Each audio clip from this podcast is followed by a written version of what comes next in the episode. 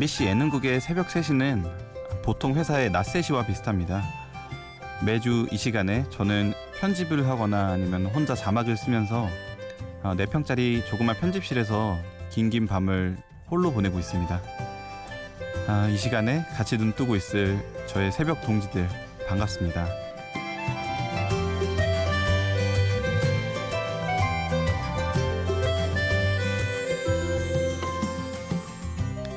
심야 라디오 DJ를 부탁해. 오늘 DJ를 부탁받은 저는 마이리틀 텔레비전의 모르모트 PD 권혜봉입니다.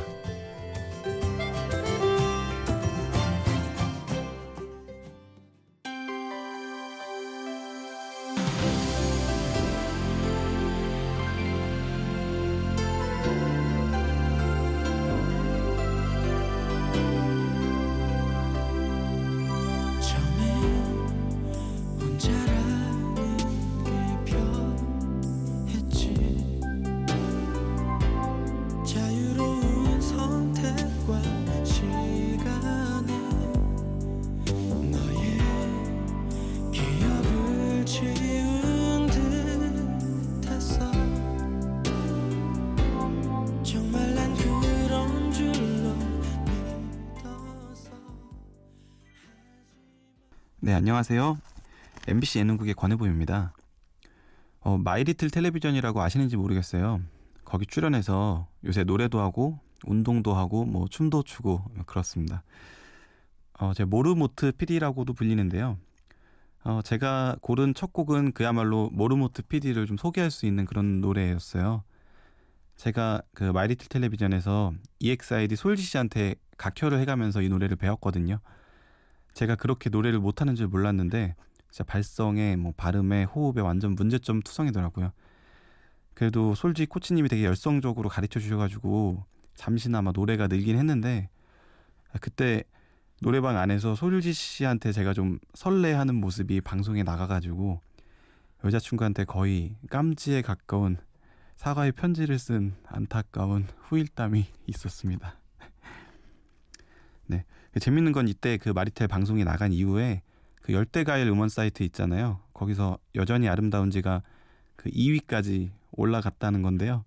제 목소리가 하도 저질이다 보니까 그 연우신의 청아한 목소리로 다시 한번 그 노래를 다들 또 듣고 싶 듣고 싶으셨나 봐요. 네.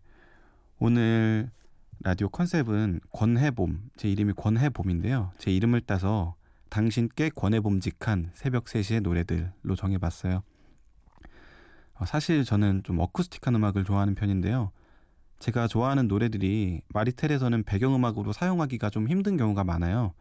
왜냐면은 마리텔은 워낙 좀 호흡이 빠르기도 하고 또 막 빵빵 터지고 이런 웃기는 장면들이 많아서 서정적인 음악들이 프로그램에 또 잘 안 어울리거든요. 그래서 프로그램에서 제가 배경음악으로 깔고 싶었던 노래들을 여기서라도 대신 틀어서 좀 원을 풀어보고자 합니다. 우선 이 새벽에 어울리는 노래 두 곡 듣고 올게요. 어, 피오나 애플의 Across the Universe 그리고 플럭서스 보이시즈의 우리의 밤은 당신의 낮보다 아름답다.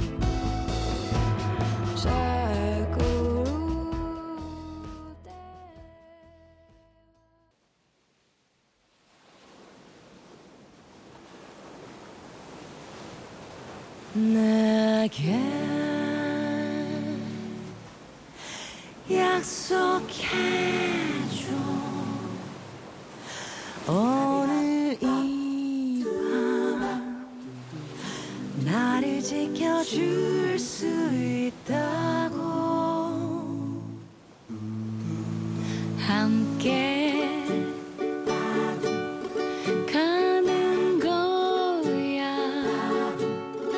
나를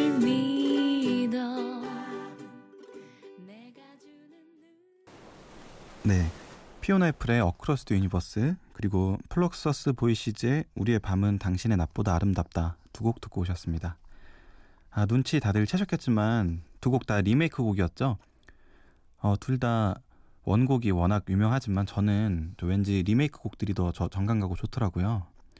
어, 특히 새벽에 들으면 되게 몽롱해가지고 좋은 이 피오나 애플의 목소리 아, 참 좋죠. 오랜 시간 저의 통화 연결음이기도 했고요. 또 우리의 밤은 당신의 낮보다 아름답다. 이 노래는 그 90년대 나온 코나의 원곡도 진짜 환상적이지만 그 웨일, 호란, 뭐 어반자카파 이런 분들의 목소리를 이 노래 하나에서 모두 만날 수 있어가지고 훨씬 더 기분 좋은 노래인 것 같고요. 특히 언젠가 이 세상의 모든 아침을 나와 함께 해줘 뭐 이렇게 외치는 그 이승열 씨의 그 듣기만 해도 웅장한 목소리 그리고 그 안녕 바다의 나무 씨의 귀에 딱 달라붙는 그 찰, 찰진 목소리는 진짜 짜릿하죠. 네. 여러분은 보통 새벽 3시 무렵엔 뭐 하시나요? 아, 아까 말씀드렸다시피 예능 PD들에게 새벽 3시는 거의 사실 주 활동 시간이에요. 그래서 보고 보통 해가 뜰 때까지 일을 하다가 편집실 뒤에 조그마한 소파가 있거든요. 거기서 잠깐씩 쪽잠을 자는 게 거의 일상입니다. 제가 그 마리텔에서 솔지 씨한테 머리채를 쥐어 뜯기기도 하고 또 신수지 씨와 함께 뭐 플레잉 요가도 하고 그래서 여러분들이 시청자 여러분들이 극한 직업 PD다 뭐 이런 별명을 붙여주시기도 했는데요. 사실 진짜 극한 직업은 촬영이 끝난 후에 이제 편집이 시작되면서부터 진짜 시작돼요.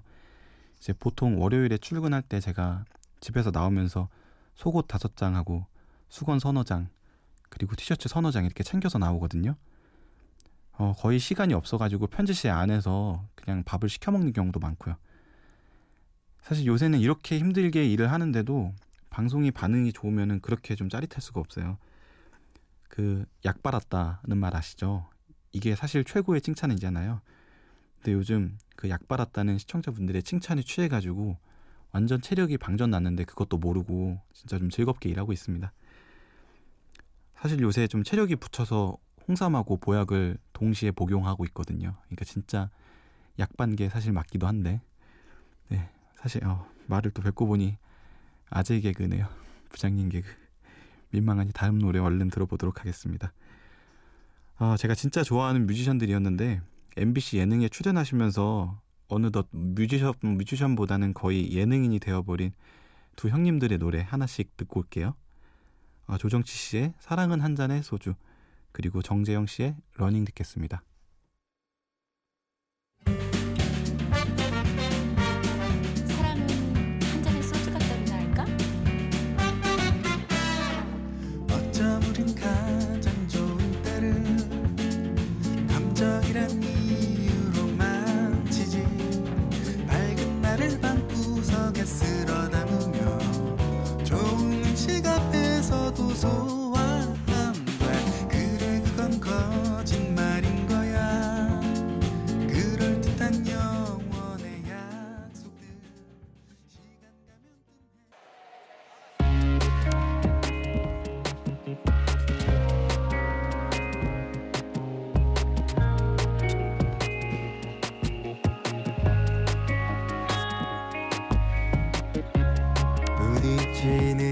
사람들을 피해 나는 뛰었어 제발 떠나지 않았기를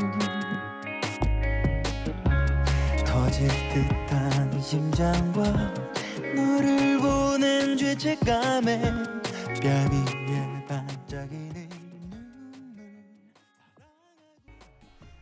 네 조정치 씨의 사랑은 한 잔의 소주 그리고 정재형 씨의 Running 듣고 오셨어요.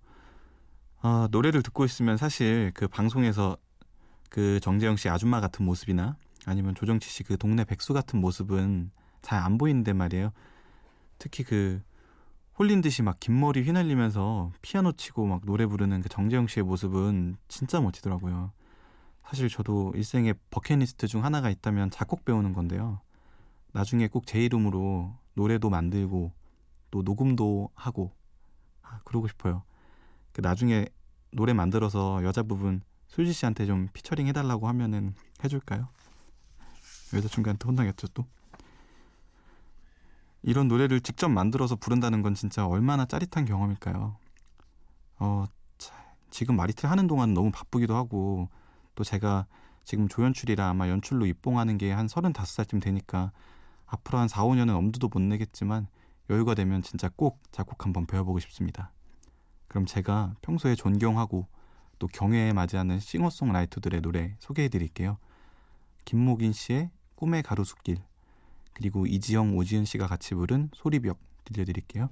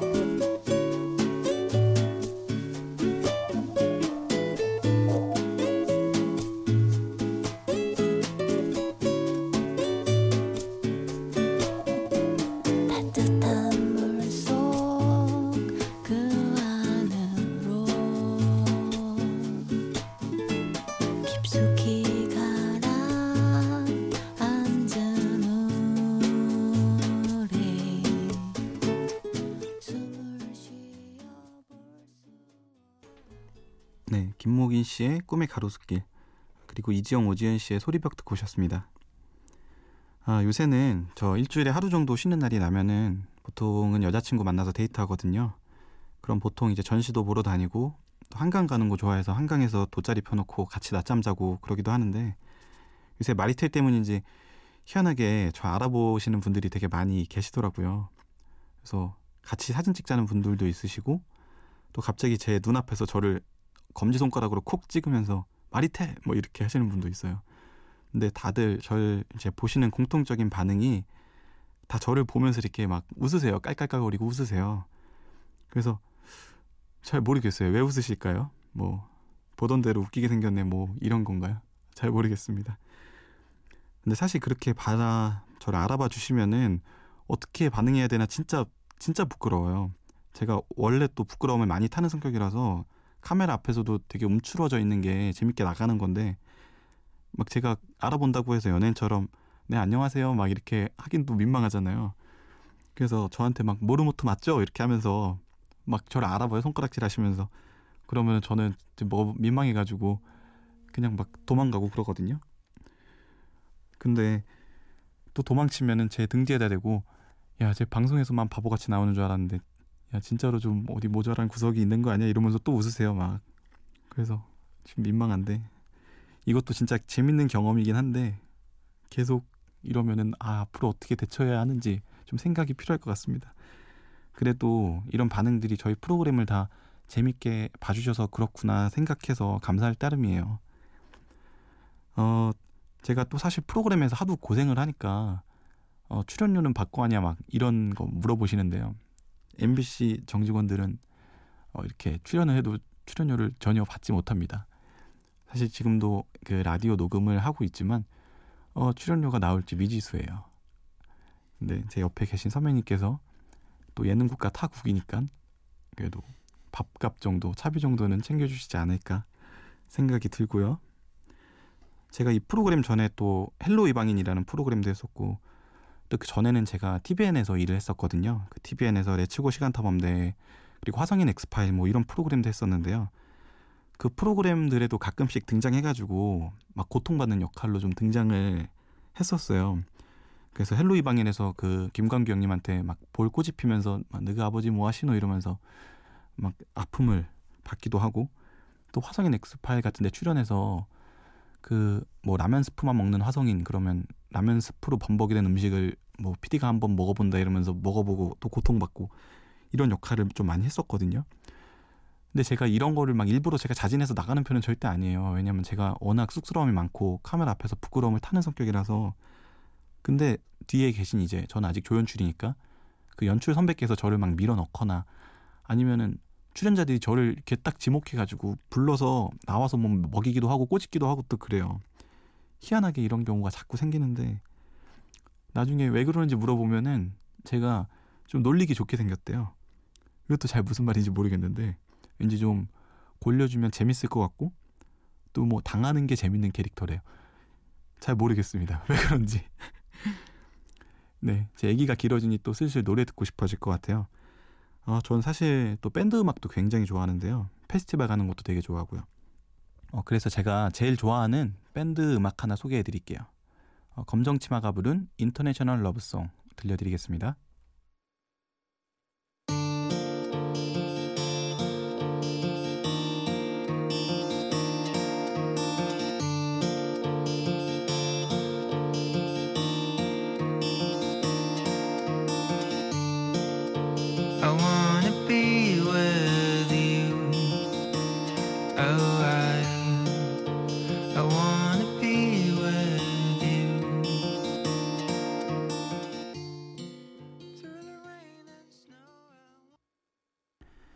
어, 사실 이 노래가 제가 굉장히 좋아하는 노래이기도 하지만 이 톤을 정말 제가 좋아해요.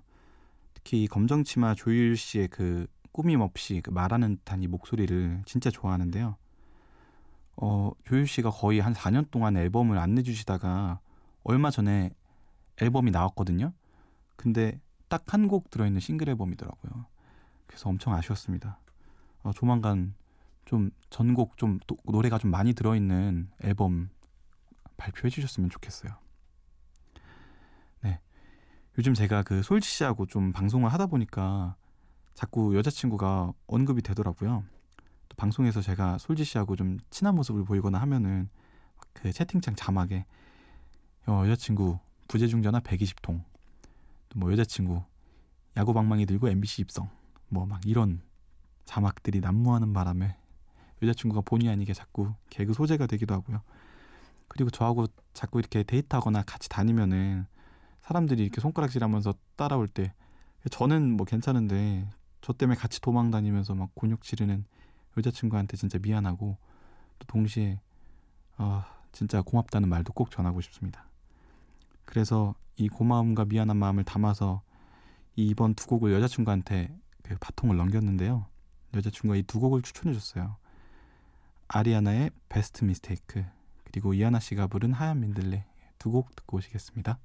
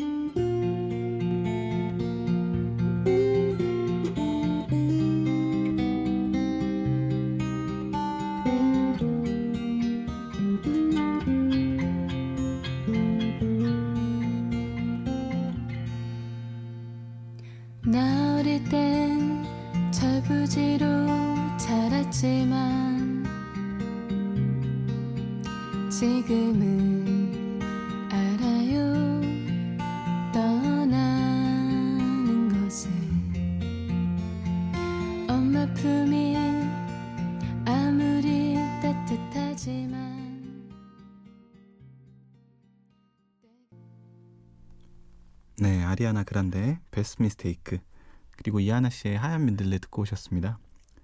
어, 여러분은 지금 심야 라디오 DJ를 부탁해 듣고 계십니다. 그리고 DJ를 맡고 있는 저는 MBC 예능국의 권혜본 PD입니다.